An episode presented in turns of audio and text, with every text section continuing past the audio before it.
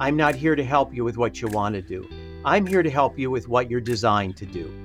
Tell me about what your natural gifts are. Tell me about your experiences in life. Tell me about your education. That's going to tell me what you really are. Hey everyone, it is Angie Wachowski. You are listening to the Bet on You podcast. It is season five. This is the year of transformation. Now, you don't have to change your whole life, but maybe there's an aspect of your life that's just, I don't know, neglected that you'd like to focus your attention on. And I'm so excited for today's conversation and the fact that I'm joined by Stephanie Cox. She's the founder of Blue Sky Ambition. She's had impressive corporate roles she calls herself my friend, which makes me feel pretty lucky in this world. and Stephanie, kicking things off, this episode is all about, again, changing some aspect of your life. And a lot of times people want to change because they feel stuck. Have you ever felt stuck before?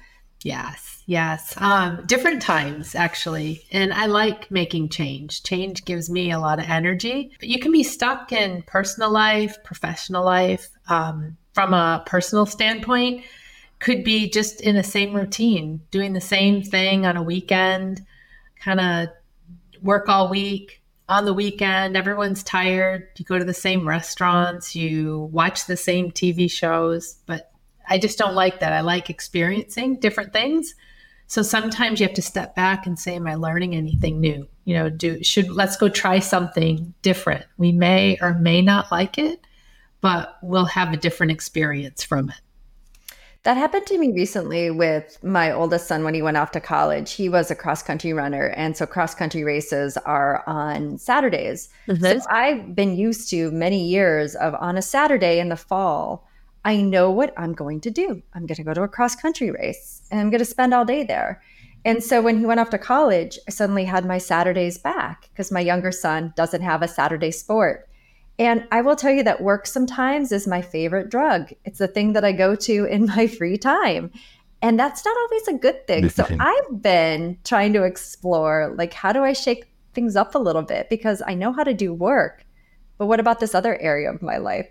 And maybe you've had that experience too with your kids going out to school. I have. I have. Even just in the city that you live in, you might live there for a while, but have you really tried different you know experiences in the city whether it's a restaurant or going to see a landmark or something.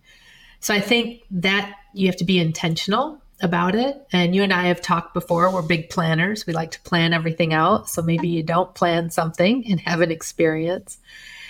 And then i think in the professional life for those that work um, sometimes a job can get um, routine you know it's the same type of job day in day out or year in year out and you have to really ask yourself am i getting energy from it am i excited about this or do i need to make a change because the responsibility is on on you Exactly. We are the main characters in our life. We're the one driving the action. So if you feel as if you don't have main character energy, likely a change is needed. And I'm so excited about our guest, Jeff DeGraff. Dean of Innovation, professor at the University of Michigan, author, thought leader, one of the, the original OGs of LinkedIn, his tremendous following, but he is here to talk with us today about how to inspire change in our lives.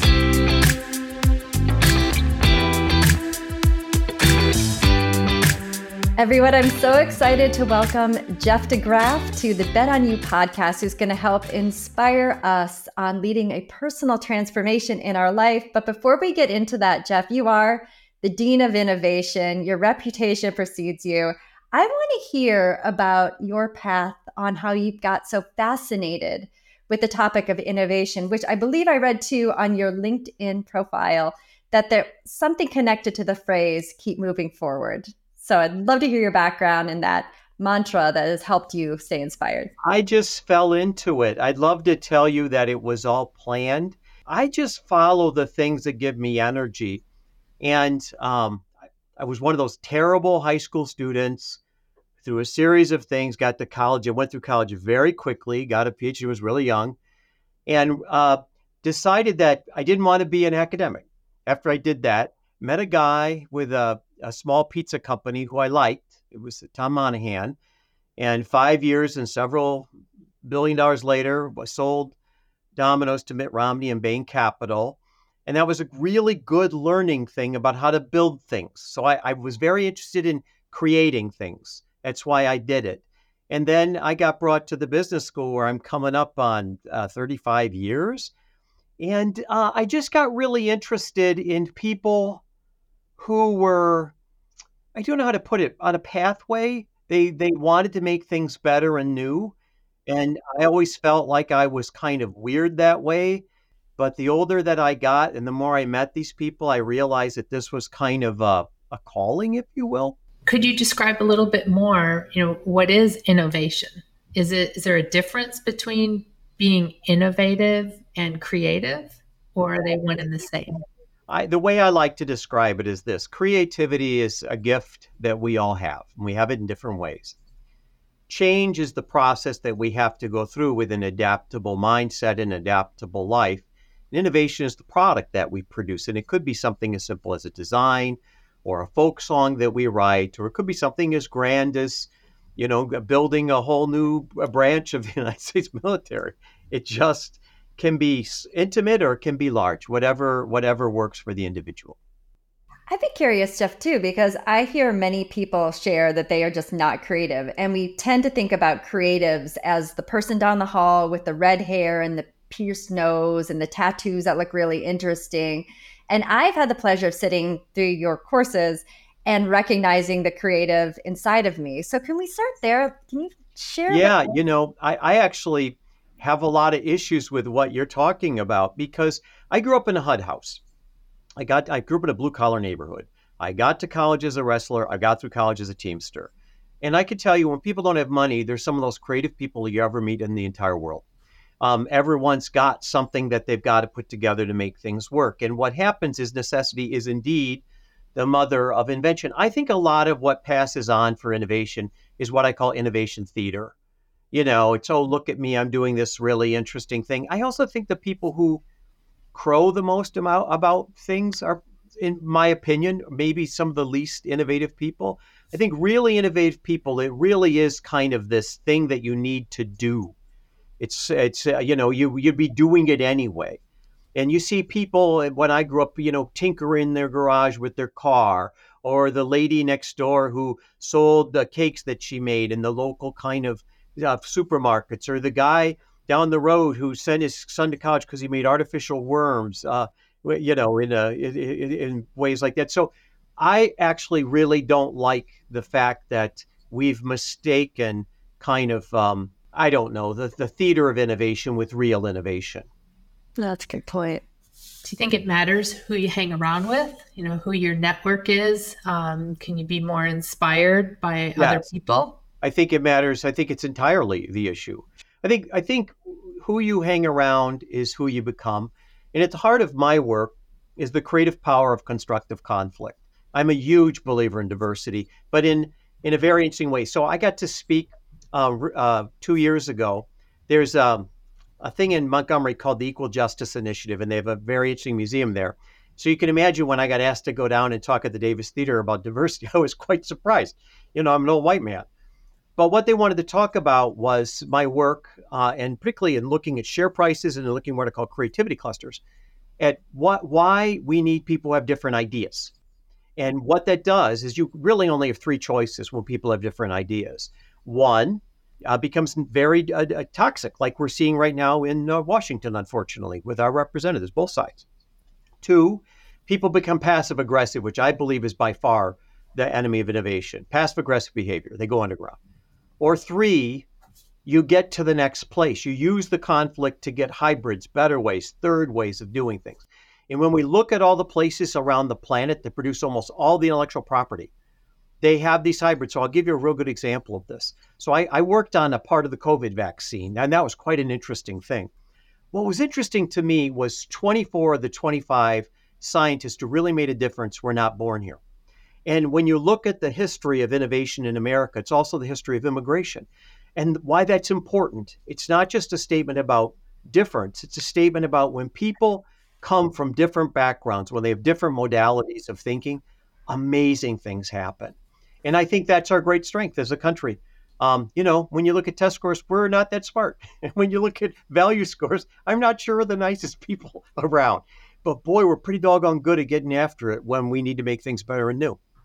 I think about that too during the pandemic, how long the transition to a hybrid workforce would have taken as compared to how long it actually took once we felt the pressure of time and necessity. We can be really creative and action oriented when we want to. And I'm thinking about the phrase that you said, constructive conflict.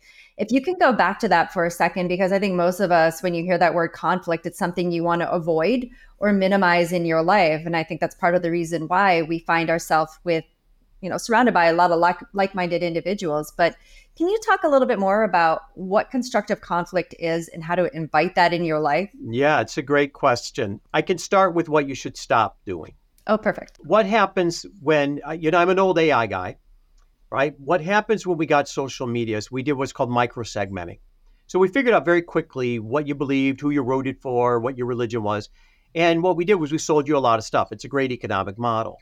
But what we also did was we alienated people who were different. And in fact, if somebody doesn't agree with your politics or your belief system, you unfriend them. The Spanish Inquisition couldn't have thought of this. On a dark night on the dark road, all the people disagree with you disappear.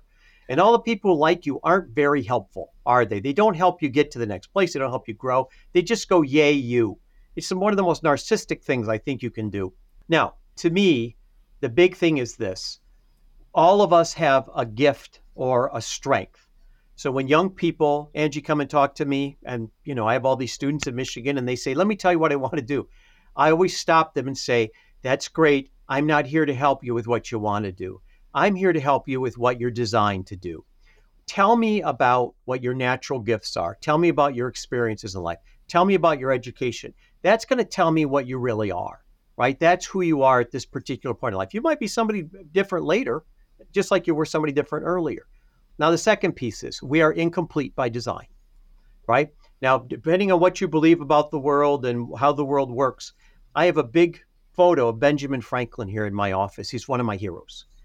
Benjamin Franklin was a penniless runaway. And he continually reinvented his life, not because he was complete, because he had this feeling of incompleteness.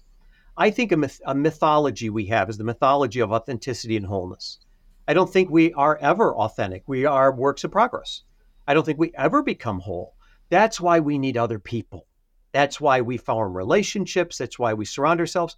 And the more you can diversify your experiences, the people who are around you, I think the better off it takes the edges off. So it's funny, I'm from Kalamazoo, Michigan. I live 100 miles from where I grew up, but I'm a 2 million mile guy on Delta Airlines alone. I'm married to somebody from within two degrees of the opposite side of the planet that I am. And so, even though my life looks very consistent from where I'm from, it's very different. And so, be interested in other people. If you're straight, read The Advocate. If you're white, read Ebony. Go to places you haven't gone before. Try that food. Go to their temple. Part of, I think, the problems we're having in life is we've demonized everybody who's not like us. When in fact, I think that's the key. And I don't mean this in this kind of, uh, you know, puppy dogs and sunshine way. I mean success when you start looking at these creativity clusters. Success comes from these forms of diversity. If you don't believe that, I want to give you my favorite example. The United States government tried to start working on the COVID vaccine in a very straight way. It didn't work at all. We had 600 shots on goal from these creativity clusters, and we took an eight and a half year process and we did it in seven months.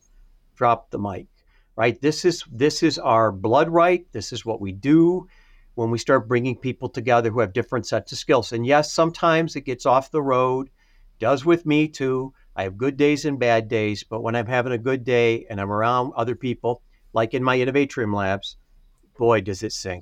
So it's about being open.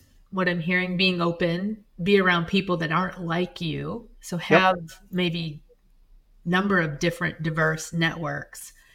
And is that, you know, in a way creating habits. Have it as a practice in your life to yes. do that and be uncomfortable. Yes i don't think i've ever you know when i read self-help books the part that always gets me is I, I think i do a lot of things that they say but i didn't do them intentionally. I think i do a lot of things intuitively. So i'll give you a great example. One of the biggest challenges i have in training very senior executives is the tolerance of ambiguity. And i think it's because they all went through a straight path they all went to the best schools. They all graduated top of their everything went well. Well, it takes a screw up like me that everything didn't go well. So, you know, I've, I've 18 years of being, you know, just an absolute abomination of like making every mistake, saying the wrong thing, you know, and you do that for a long time. And what you begin to develop is a sense of confidence about failure because you're going to fail. If, if, I don't care whether you're, if you take, ask your ask your listeners, take out a piece of paper and draw a picture of your significant other, and then ask somebody else, at what age did you stop learning to draw? And everybody can tell. Whether you're eight or 80, whether you're learning a foreign language or playing an instrument, you're going through the failure cycle. And I think the people who have, have effortless superiority have enormous challenges with that. And those of us who are kind of screw ups earlier, and I'm not saying you need to be a screw up, but those of us who kind of had to deal with that from day one, we become a little more accustomed to it. And I don't mean crazy failure. I'm not talking about, you know, d- d- driving your dirt bike off the Empire State Building or something.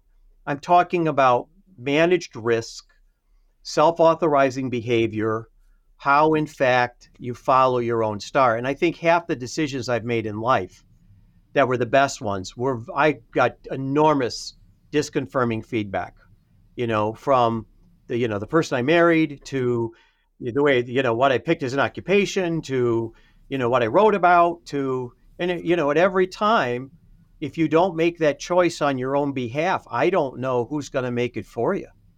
That is a really wonderful. And I want to circle back too to that fear of failure and our listeners. As we shared, this is the year of transformation 2024. It's pick some area of your life. And I love what you said take manage risk. And I think a lot of people are afraid sometimes to even start, whether it's that side hustle they want to explore, going back to grad school to get a degree. And the thing that's holding them back is just the what if I fail? Uh, I'd love to hear you talk about more about just that fear of failure and why you just need to start anywhere. And you said it earlier too. Find yeah. the thing that gives you energy. It's a great point you're making, Angie. Um, two parts about that. The number one form of resistance to innovation and any form of creativity is getting stuck in the planning cycle. The meeting about the meeting, the report about the report, the thought about the thought. The universe, in my opinion, recognizes energy. Things that are energized are growing. They're pursuing power, pleasure, or progeny. I mean, you when the world moves, it's searching for something. And a lot of times you don't get it, and sometimes you do. It's when it stops moving that things begin to decay. Right? And you could talk about philosophers write about this, and there's a lot of logic in this. So I think in the world of transformation, the big thing is to is to I'm not saying you shouldn't plan, think, but then act. So I just got off a call this morning with a the American Medical Association. It's very interesting, and I've sort of said there's things you need to be doing right now. Well, we're plan no, no, you need to be running small experiments. Now, the big thing about when these experiments happen, Angie, you don't look for confirming feedback. You look for disconfirming feedback. There's no substitute for the real world telling you, and then you make adjustments. That's the whole thing. Our whole life is a series of adjustments. The transformation you're making next year will be, you know, two more two years later, you'll make another one. You know, the the person that you thought was the person you're going to go through life with might not be that person. The job that you thought was the job you're going to have might not be that job. The degree I, I, I my what I do with for a living looks nothing like my PhD. The person I ended up with looks nothing like I thought you know, didn't wasn't anything like the person I thought I'd end up with. Boy, I'm thank God I did. Do you think there's an element of patience or impatience? You know, to to fail and keep trying, uh, or stick it out until something happens. Stephanie, that's a great question. I think you're you're talking about the yin and yang of this.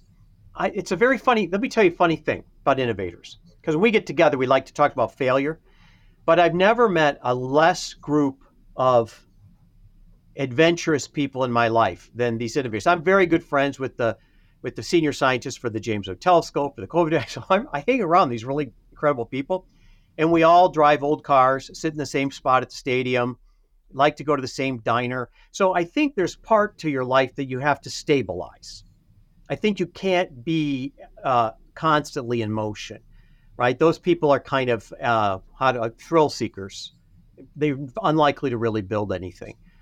I think the other part that you're talking about is this dogged stick to itiveness, that this sense that it's a sense of destiny. I'm going to build this. I see this with people write books, right? You guys wrote a book. There's a, there's a lot of parts of the book that are just they don't work. You go through bad months. They have to throw out chapters. The publisher doesn't like something. Well, that's true of everything. You just got to kind of work through it, right? So I think it's those two things. And then, of course, there comes a time when you have to you might want to say this isn't working or whatever, but boy, I'm I'm a pretty dogged person that way. Once I get a bone, I'm pretty I'm pretty much on it. So I got a question for you then regarding that. So as we think about enacting change in our life and putting ourselves out there and, and, and putting attempts forward and, and being patient with the process, when do you quit? Like what when do you not move forward? What do you look for if things aren't working out? Because i think there's a challenge there too is that with the dog and the bone you never let go. But at some point you might have to say this is just not working cut my losses. I you know the right answer would be when you get disconfirming enough disconfirming feedback. Can i tell what it is for me? Mm-hmm. yeah um, when i lose energy i have a portfolio life you know, I write books, I teach college, I'm on the speaking circuit, I'm on, I do, you know, I have these labs. To me, you know, I don't like, I'm not, how do I put this? I'd have a very different career if I would have stayed in the food industry and built a million different things, and I'd probably have a yacht somewhere, and that would be great. But I didn't want that life. I wanted to build stuff every day. That was kind of the life I wanted. And one of the things that I think should occur to your your listeners is when you're doing something and it no longer gives you energy, if it starts taking your energy. I know it sounds very new agey, right. but I'm giving you an authentic answer for that for me. When it starts taking my energy, I stop doing it. I walk away. And and if I'm in my best self, I give the project to someone who actually needs it. One of the big things I think we forget about, one of the things I don't like about self-help. You know, I'm an old Catholic. You know, I I think the community matters. I think your family matters. I think what happens is when you're done with something, or if somebody needs a hand to get to the next place, I think you give it to them. Right. So I think there's, it's like clothing. We're done with that piece of clothing. That sweater doesn't, we, we don't wear it anymore. Give it to somebody else. They, they need it. Wish them well. I love that. Is there any, um, any books or people that you would like to meet or you haven't read that you are very curious about that would spark kind of the next piece of your portfolio? You know, I'm writing a new book, and the things that I keep in the background that I don't talk to anybody about, but very few people, I actually read an enormous amount in philosophy. I've always been terribly interested in it. The philosophers that I'm interested in are are more obscure, you know, have funny names and come from different parts of the world. They wouldn't be people most people would know about. Um, I would say to me, what excites me, what I'm interested in these days is really two things are giving me energy. One, it's the same things I've always been interested in. I'm an autodidact, I'm a classic autodidact. I've always got a book on tape, always. And I'm always watching documentaries and I'm always, I'm that guy. And I don't do very well in structured bureaucratic environments. So I'm sort of, you can see why Ben Franklin's my big hero. So I love like the Great Courses series. And I, you know, I own every documentary channel and drive my family crazy because once I get home and we have dinner and I'm family person for a little bit, I go downstairs and I just watch documentaries till, the evening's over, right?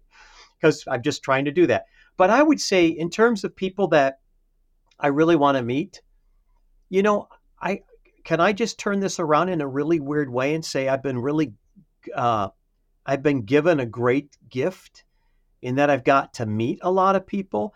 So, for example, you know, I got to meet Cory Aquino and stay at the president's. I've had, I've had a, I've had more than my share of meeting spectacular people. I would say the big thing is the thing that's most exciting to me is the next person, and you never meet them in a formal way. You know, I read all the books about don't say anything to somebody on an airplane, and I'm on an airplane all the time. I have the exact opposite view. You should always talk to a person on an airplane. You never know who you're sitting next to. And and even people who don't have these kind of illustrious lives, most of the times they have better stories. They're more interesting people. My my view, make they add they add texture to your life. You learn something every time you have a I conversation. Do, if you're open. If you're yeah. open, I think that's a key piece. I'd love one of my final questions, Jeff. Can you speak to that person right now who just feels stuck in their life that maybe they live in a, a small rural town? Maybe they've got these big dreams. Maybe they feel as if they're the rock for their family and can't really move left or right, but still there's something inside of them. Can you give that person some guidance? I can. Start changing their life or taking steps forward. I'd say three things. Number one, take the smallest action you possibly can take and every day increase it. So if you've got a novel, write one letter to somebody that might be able to help. Or if you're starting your novel, write one line. Everything starts with action, and the world will respond to action and it will give you energy. So maybe you stay up a little late and write the second line, or maybe get up a little early, write the second line. Number two, find somebody who's not in your immediate circle and reach out. Doesn't mean you're asking for anything. Just connect, make a connection. Talk to a person who's not like you, right? You'd be surprised. I don't know whether it's serendipity or, you know, the universe rewarding you or anything big like that. I think it's just every time you meet a person, you connect to a whole nother circle of people. So, small step, say hello at the grocery store, right? Third thing, if you live in a small town, it doesn't mean you should that your whole world is a small town, right? Um, maybe you drive to the next town. Maybe you do something that's a little different. I remember when I was 18, I did something that probably took a lot of courage during a snowstorm. I took an old, old car and I drove it to New York City because I wanted to see a Broadway play. I'd never seen one, right? So I drove through Pennsylvania all night, whatever, stayed in a very sketchy hotel in New Jersey, right? But what I wasn't going to do was be bound by where I was living. I just decided that I was, and it doesn't mean where I was living was bad, right? It just meant I wanted more. So a small step, right? See what gives you energy. A small person, just say hello, right? And finally, go see something else. And what that does is it takes you out of a reactive position and it gets you moving forward towards something. Anyone who's ever got an email from me knows I always sign it with onward. Onward. As you started with this, Angie, an old Walt Disney quote, keep moving forward. What else is there? You know, I I have no idea why people retire. I don't I don't think retirement should be I think retirement should be your third act or your second act. I think you should have another act. And then keep moving forward till the end. Then, you know, you've done you've done everything you can do. Great advice. And Jeff, where can people find out more about you? Should they follow you on LinkedIn? Go to your website? Oh, yeah. I'm one of the original LinkedIn influencers. So if you look me up, Jeff DeGraff on LinkedIn, you can find me. Uh, you can go to my website, jeffdegraff.com. Um, yeah, I'm all. I think I think my new model will be paying to not find me. I think that'll be. so, so no, no, it's all good, and I'd love to hear from people. Wonderful. Well, thank you so much for being a guest on Bet on You. Thanks. And, and, and uh, thank you for having me on.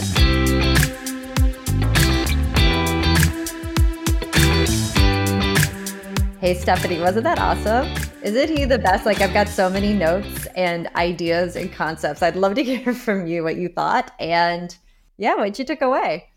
I took a lot. I learned so much from Jeff, Angie, um, many things. One of the areas, though, is about your network. When I asked him, you know, is does your network matter? And network can be friends, family, people you don't know. But by being around different people and getting to know and being curious, it can spark that innovation. You don't want to always be around people just like you. I 100% agree. And I love the idea that if I'm sitting next to Jeff DeGraff on an airplane, he'll talk with me because I like to talk to people too, just to get like a nugget. And you were so right. I mean, you can learn something every day if you allow yourself.